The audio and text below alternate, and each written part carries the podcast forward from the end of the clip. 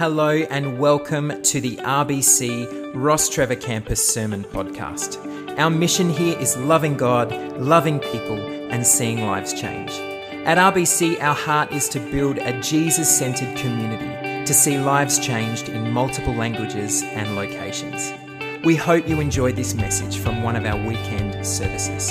To find out more about us, please visit our website rbc.org.au.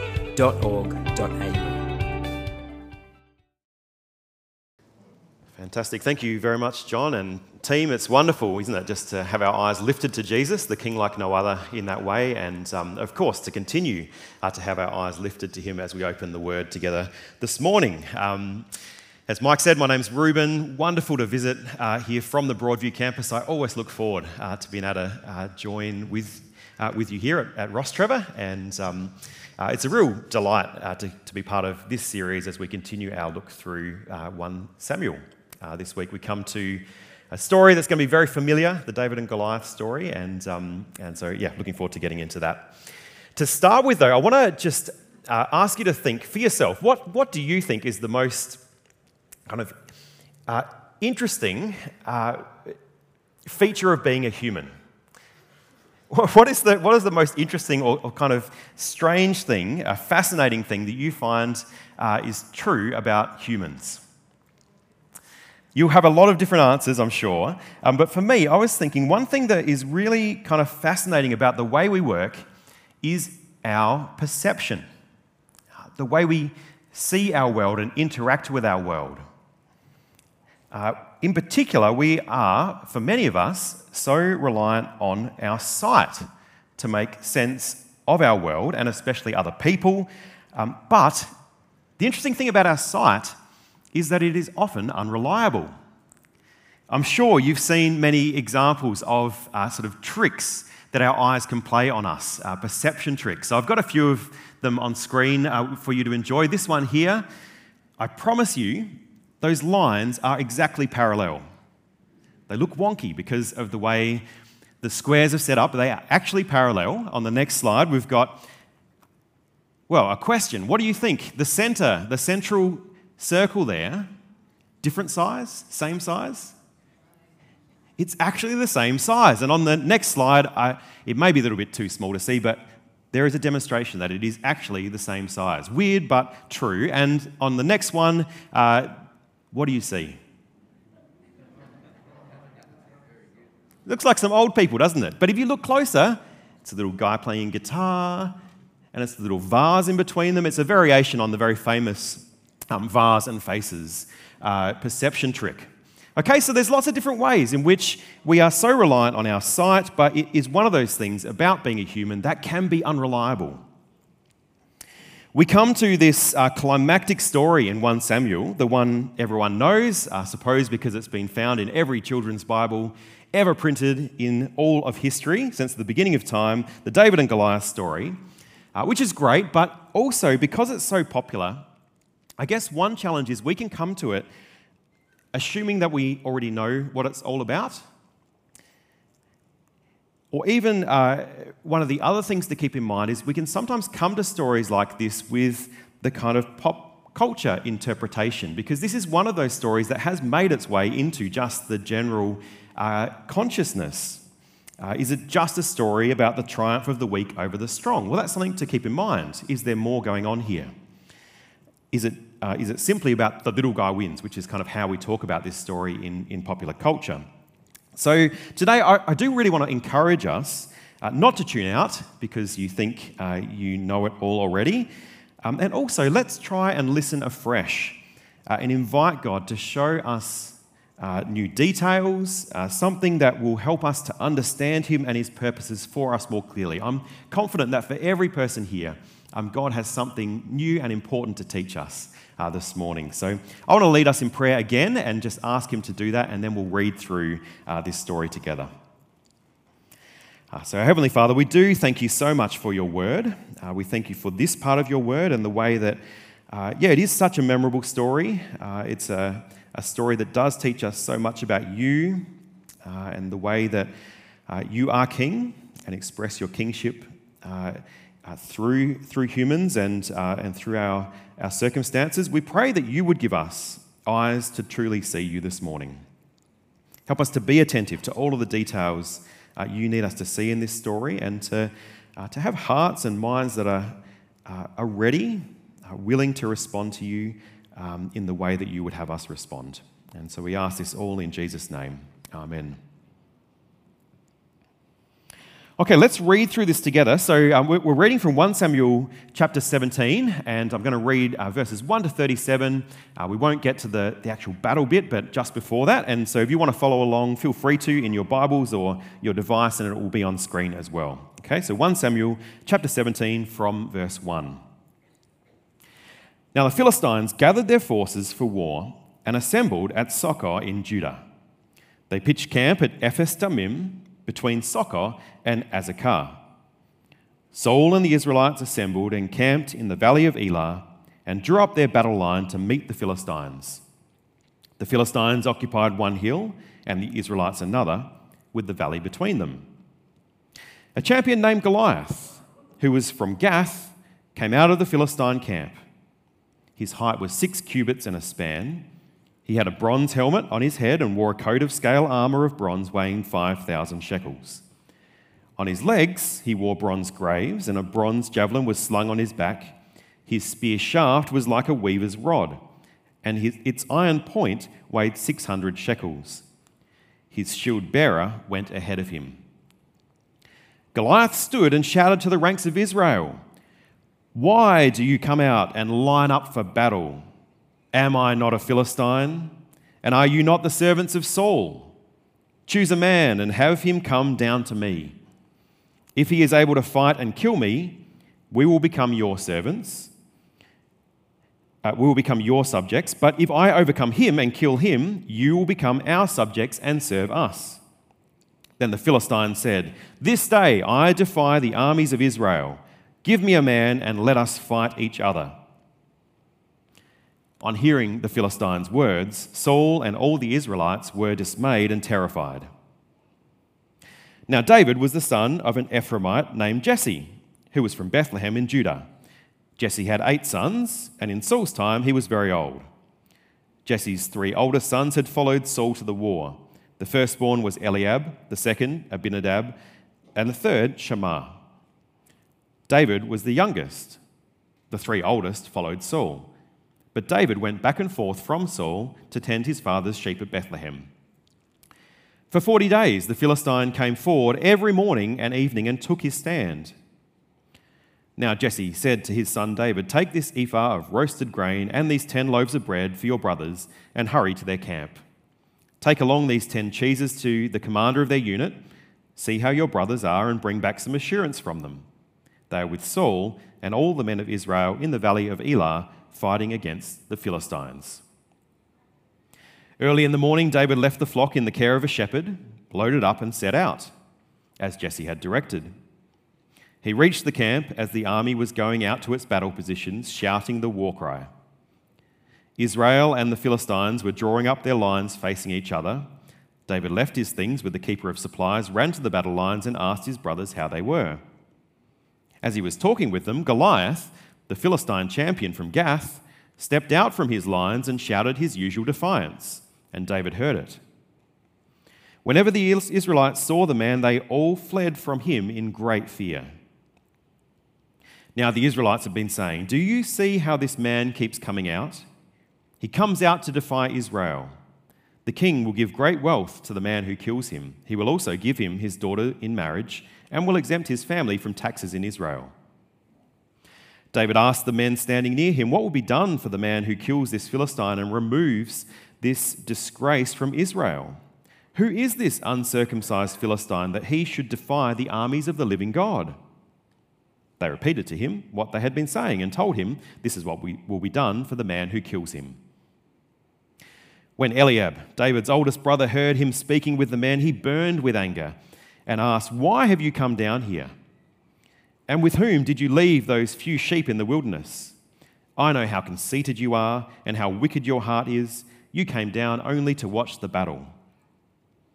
Now, what have I done? said David. Can't I even speak?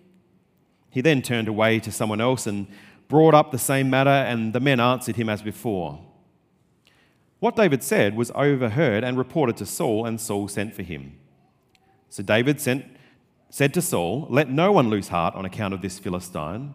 Your servant will go and fight him. Saul replied, You are not able to go against this Philistine and fight him.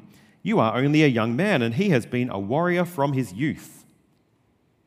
But David said to Saul, Your servant has been keeping his father's sheep. When a lion or a bear came and carried off a sheep from the flock, I went after it, struck it, and rescued the sheep from its mouth. When it turned on me, I seized it by its hair, struck it, and killed it. Your servant has killed both the lion and the bear. This uncircumcised Philistine will be like one of them, because he has defied, the armies of the living God. The Lord who rescued me from the paw of the lion and the paw of the bear will rescue me from the hand of this Philistine. Saul said to David, Go, and the Lord be with you. The way I want to tackle this is to ask first um, what does this story mean in its context? Uh, then uh, we'll spend uh, the middle part of our, our talk, our time together, asking what is the key point of this story? Um, what, what really comes out of this story is something that we, we can focus in on. And then, third, how do we read this story as Christians? Uh, so, how do we read this part of Scripture um, as Christian people? Okay, so that's, that's where we're going to uh, travel today. So, what does it mean in its context? I really love that this series has gotten us reading through 1 Samuel as a whole narrative. Uh, I hope you've enjoyed that as well. I've certainly gotten a lot out of this. Um, uh, often, uh, with large books like this in the Old Testament, we end up just pulling out two or three of the, the famous or most interesting stories, but it really helps us actually when we come to a chapter like 1 Samuel 17. Uh, we're going to see how we've been prepared in many ways by the author to understand uh, what to take from this story. For example, one of the problems in chapter 17 that we've just read is that there is this huge Philistine that no one in the Israelite army wants to fight. No one who seems to be a match for this giant bully. See how Goliath is described in verses 4 and 5. Uh, we read his height was six cubits and a span, it's about three meters tall. He had a bronze helmet on his head, wore a coat of scale armor of bronze weighing 5,000 shekels. It's not surprising that they are all terrified. But is it really true that there is no match for Goliath? Do you remember how Saul was described back in chapter 9? Saul is the people's choice as king, and he is the people's choice because he looks like the kind of guy who is meant to be a king a king like the other nations have. In particular, look at chapter 9, verse 2. Kish had a son named Saul, as handsome a young man as could be found anywhere in Israel, and he was a head taller than anyone else. You see, Saul is the appropriate match for Goliath. But as we heard last week in chapter 16, Saul is not in a great place. Uh, through a series of disastrous missteps, God has rejected Saul as king. God's spirit has left Saul, and Saul is now tormented uh, by some kind of mental illness related to the affliction of an evil spirit. Saul's army is, is uh, squared up again against the Philistines. They've had a number of successes in battle, but at this point, we don't expect very much from him now. How else are we, we prepared by previous parts of the story? Well, uh, think back right, if you can, think back right to the beginning of this series to Hannah's song in chapter 2.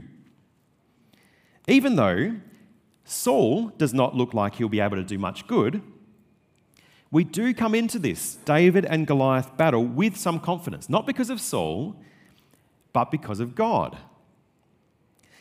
Uh, here from chapter 2, uh, this is Hannah's song where she says, It is not by strength that one prevails. Those who oppose the Lord will be broken. The Most High will thunder from heaven. The Lord will judge the ends of the earth. He will give strength to his king and will exalt the horn of his anointed. That is, God will silence all who oppose him and those who oppose his people. And importantly, God's king will rule and have victory not in his own strength, but in weakness, according to the might and power of the Lord. At this point in the story, of course, there is some ambiguity about who the real king is. Uh, Saul is king in name and in principle, but God has rejected him, you'll recall, and Samuel has anointed David. Um, that's obviously a key detail to be aware of as well as we come into this story. But the most important way that the context helps us understand chapter 17 is found in the comment about the difference between God's perception and human perception uh, from chapter 16 uh, last time. As God speaks to Samuel about which of Jesse's sons must replace Saul as king, we read this very important comment uh, from chapter 16, verse 7. The Lord said to Samuel, Do not consider his appearance or his height, for I have rejected him. Speaking about David's oldest brother. The Lord does not look at the things people look at. People look at the outward appearance, but the Lord looks at the heart. David's oldest brother, Eliab, like Saul, is tall and outwardly looks like a king, but he is not God's choice. Rather, David, the young, unimpressive shepherd boy, is the one God sees will be fit to be king. This pointer uh, to the fact that God sees not as people see is crucial to understanding the David and Goliath story in chapter 17. God doesn't just look to the appearance of things, He sees how they truly are at heart. So when the scene is painted of Goliath, what do we see? Well, initially, a huge man with impressive armor, enormous weapons, booming, roaring taunts. But what's really going on? How are we going to look at this situation? Like people do, looking to outward appearances? Or is there a theological way to view what's going on? Is there a way to look at this like God sees it? What would it look like to see things as God sees them? Well, it turns out that David is going to help us see just that perspective. Uh, so let's come now to uh, the key point of this story. Let's come now uh, to the David and Goliath story itself and see what we can say about its uh, central point. Uh, so, firstly, Goliath is presented, as we've already spoken a bit about, uh, setting the scene. He's big, scary, obnoxious. everyone knows that about Goliath. But given the setup, what are we meant to think about him? Not too much, right? Uh, the expectation is we shouldn't pay too much attention to outward appearances. The problem is, all of Saul's army does exactly that. Verse 10 the Philistine said, uh, this, the, the, Philistine, that is Goliath, said, This day I defy the armies of Israel. Give me a man, let us fight each other. On hearing the Philistines' words, Saul and all the Philistines were dismayed and terrified. Into this context, David arrives in verse 12. Uh, he's introduced again, like he was when, when Samuel anointed him. Uh, we're, we're reminded about his older brothers that he is the youngest, and we hear again that he is not a warrior or soldier like his bigger brothers. He works at home on the family farm. The reason David is there is not to fight, but to give food to his brothers. As he makes the delivery um, and is talking with his brothers, he hears in verse 23 Goliath, the Philistine champion from Gath, steps out from his lines, shouted his usual defiance, and David heard it. Then, verse 26 David asked the men standing near him, What will be done for the man who kills this Philistine and removes this disgrace from Israel? Who is this uncircumcised Philistine that he should defy the armies of the living God? Notice how David sees the situation. Um, these are the very first words we hear David speak. And so they are a defining moment in characterizing David and helping us to understand who he is and how he sees things. And what you notice is how Goliath is described. Uh, very rarely, actually, in this whole whole section is, is he described as Goliath from Gath. Uh, in this section, uh, after David comes on the scene, you'll find Goliath's proper name only twice. And every single time David speaks of Goliath, he calls him what? The Philistine, that uncircumcised Philistine, this disgrace. That's how David is viewing this situation. And, and remember, we are being challenged to see things God's way, not the way humans see things. Well, here we have a human who sees things God's way. David doesn't see the towering, imposing champion Goliath from Gath, but rather a mere uncircumcised Philistine.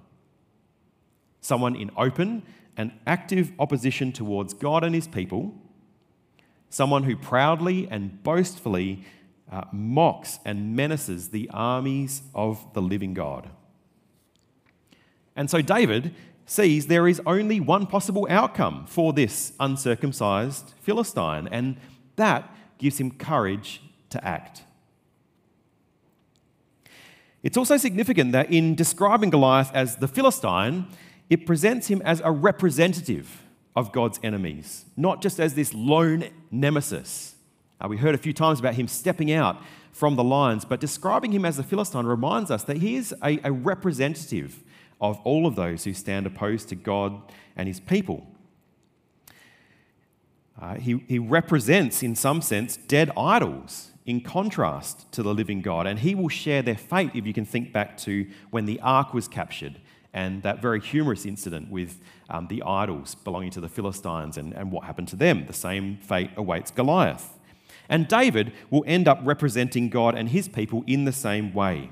David will be a representative uh, who, um, uh, who will be an individual who determines the fate or fortune of the many. And we'll come back and think about that and reflect on that a bit later.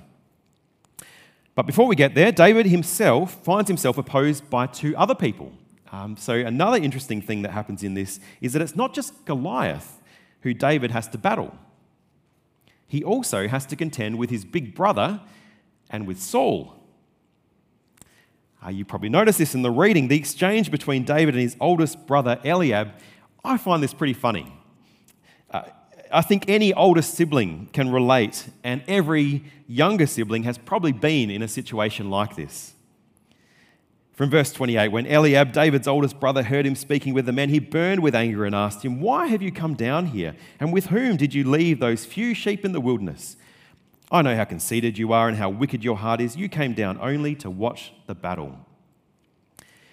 Eliab looks at David and he too sees only outward appearances.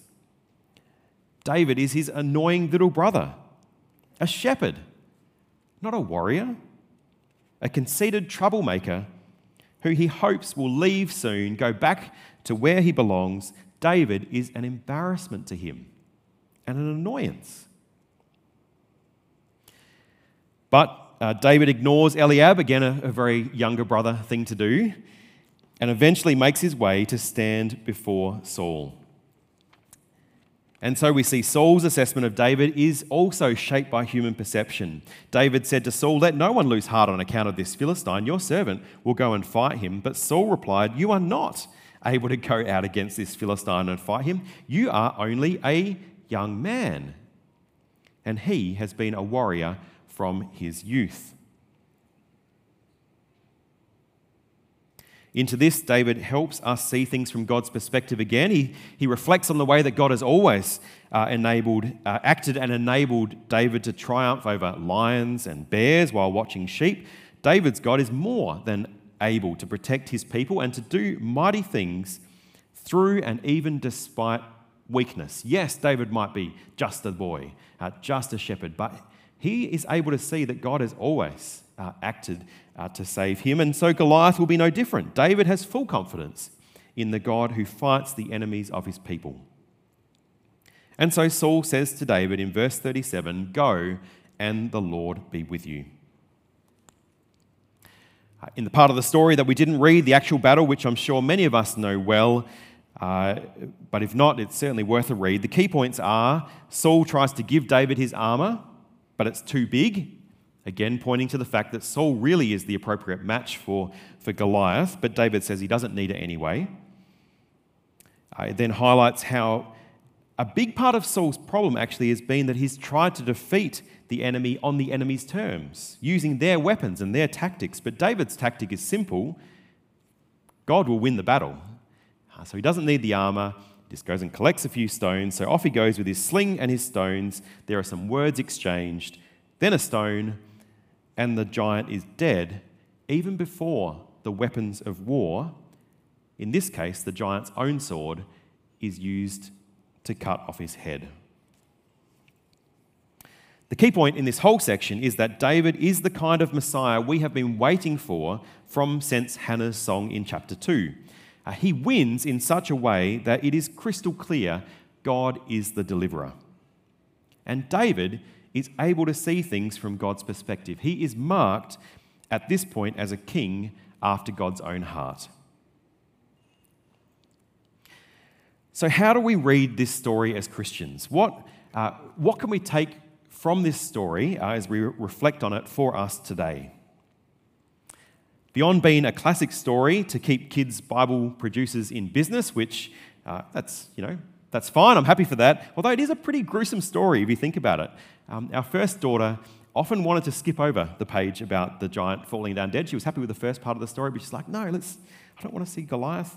Um, but uh, it, aside from that, beyond that, there are a couple of important ways that this story speaks to us today as Christians. Firstly, it prepares us for Jesus, God's ultimate Messiah, great King David's greater son. David shows us a number of things about what it means to be God's anointed, his Messiah.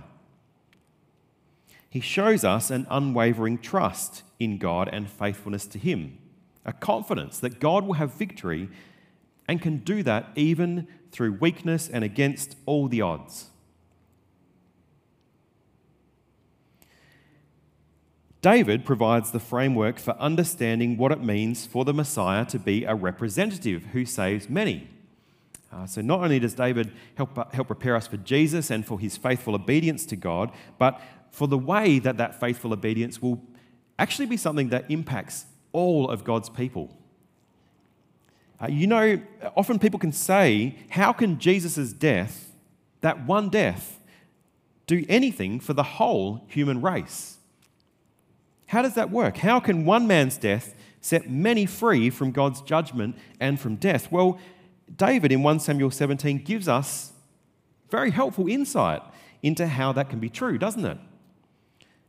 And so, when Jesus says in places like Mark chapter 10, verse 45, uh, For even the Son of Man, uh, speaking of himself, did not come to be served, but to serve and to give his life as a ransom for many, we're reminded about how God has done this many times in the past, including in this battle that we've just read about. And Romans 5, verse 19 For just as through the disobedience of the one man the many were made sinners, so also through the disobedience of the one man many will be made. So, sorry, so also through the obedience of the one man, the many will be made righteous. We see how David prepares us for the ultimate Messiah who brings life and freedom to the multitudes of those who are his people. We even see a similar pattern in this David narrative and in, the, in, and in Jesus' victory won at the cross. Uh, we see here David being mocked, ridiculed, by Goliath, but also by his own people to some extent, his brothers and Saul. So Jesus is mocked and ridiculed as he dies on the cross. It's because Jesus' way of bringing victory, it was a scandal to his countrymen and looked like foolishness to the other nations. Very much like David's suggestion that this battle will be won by God. But God uses weak, offensive, uh, foolish ways. He uses the cross to defeat the greatest enemies of his people once and for all. But the main way this David and Goliath episode looks forward to Jesus and is a great help to us today is that it reminds us of the importance of not uh, looking at things in a merely human way. We need to have God's perspective on the situations that we face. something that David was able to see because of God's Spirit working in him. He could look at Goliath and see a mere mortal shaking his fists at God. And so, bringing God's perspective to that situation, the truth of what was going on was very clear. Uh, so true with Jesus, and in even greater degree. As we, we um, hear Jesus in the Gospels, as we, uh, as we learn from him, he opens up in so many amazing ways what it means to see things the way God sees them. And he encourages us to have those same eyes of faith. There are so many examples I could give here. I'm just going to give one uh, as an example, but uh, this is a great thing for us to, to reflect on. Think of the way Jesus speaks about anxiety, for example. The, the birds, he says, don't worry about uh, what they're going to eat because they know that God cares for them. He cares for us much more than the birds, Jesus says, and so there is no need to be anxious about those kinds of things. Uh, today has enough troubles of its own. Uh, there are so many ways in which, uh, if you stop and think about it, Jesus is actually asking us to look at things differently, look at things in the way that God sees them, not just the way we ordinarily interpret circumstances.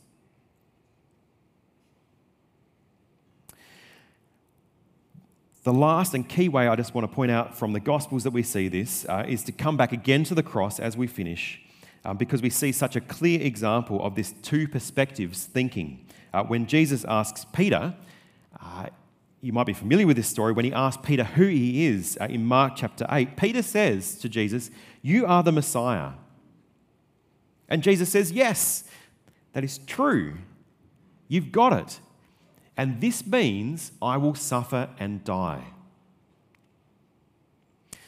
Uh, Mark chapter 8, verse 31, he began to teach them that the Son of Man must suffer many things, be rejected by the elders, the chief priests, the teachers of the law, that he must be killed, and after three days rise again. He spoke plainly about this, and Peter took him aside and began to rebuke him. But when Jesus turned and looked at his disciples, he rebuked Peter. Get behind me, Satan, he said. You do not have in mind the concerns of God, but merely human concerns. Peter thinks Jesus dying would be a terrible way to be the Messiah. What use could that be to anyone? But Jesus, seeing with God's perspective, knows that his death actually is the only way that he can be the Messiah who saves all of God's people, the one who gives his life as a ransom for many.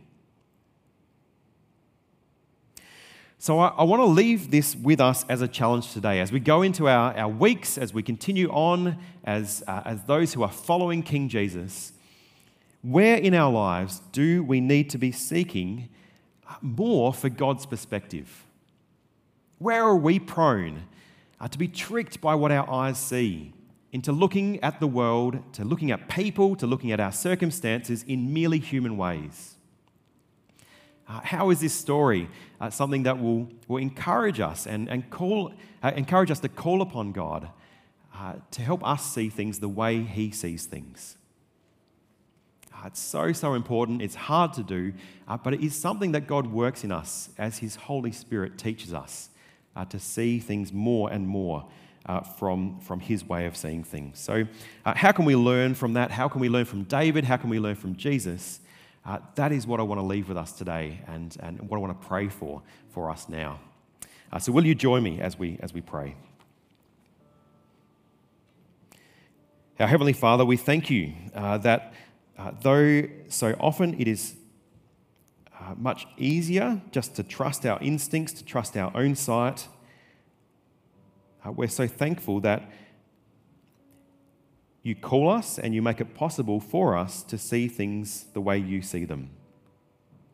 Uh, thank you for the way we saw that through David. Thank you for the, the way that, uh, even more profoundly, Jesus uh, shows us what it looks like to live with a firm uh, assurance that you are the King, that our future is secure, uh, that you are the one who provides, you are the one who we can firmly place our hope in. And so, as we, uh, as we um, uh, uh, seek to, to live our lives as we, as we go from here and, and as we uh, seek to be faithful to you, please help us. Please open our eyes and help us to see things as they truly are. Uh, we pray that. Um, we pray that you would uh, do this not just for our own sakes, but help us to be helpful to others as well. Help, helpful to others of your people where they might need a reminder to see the truth about you, to be reminded that we do have a king like no other.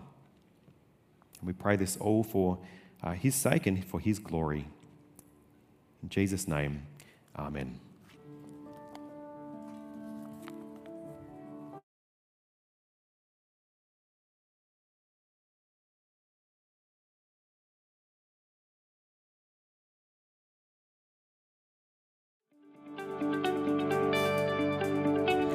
Thanks for listening, and we hope that you enjoyed this podcast. If this message has impacted you in some way, we would love to hear from you. You can contact us through the Hub online at thehub.rbc.org.au or through our social media links in the show notes. See you next time.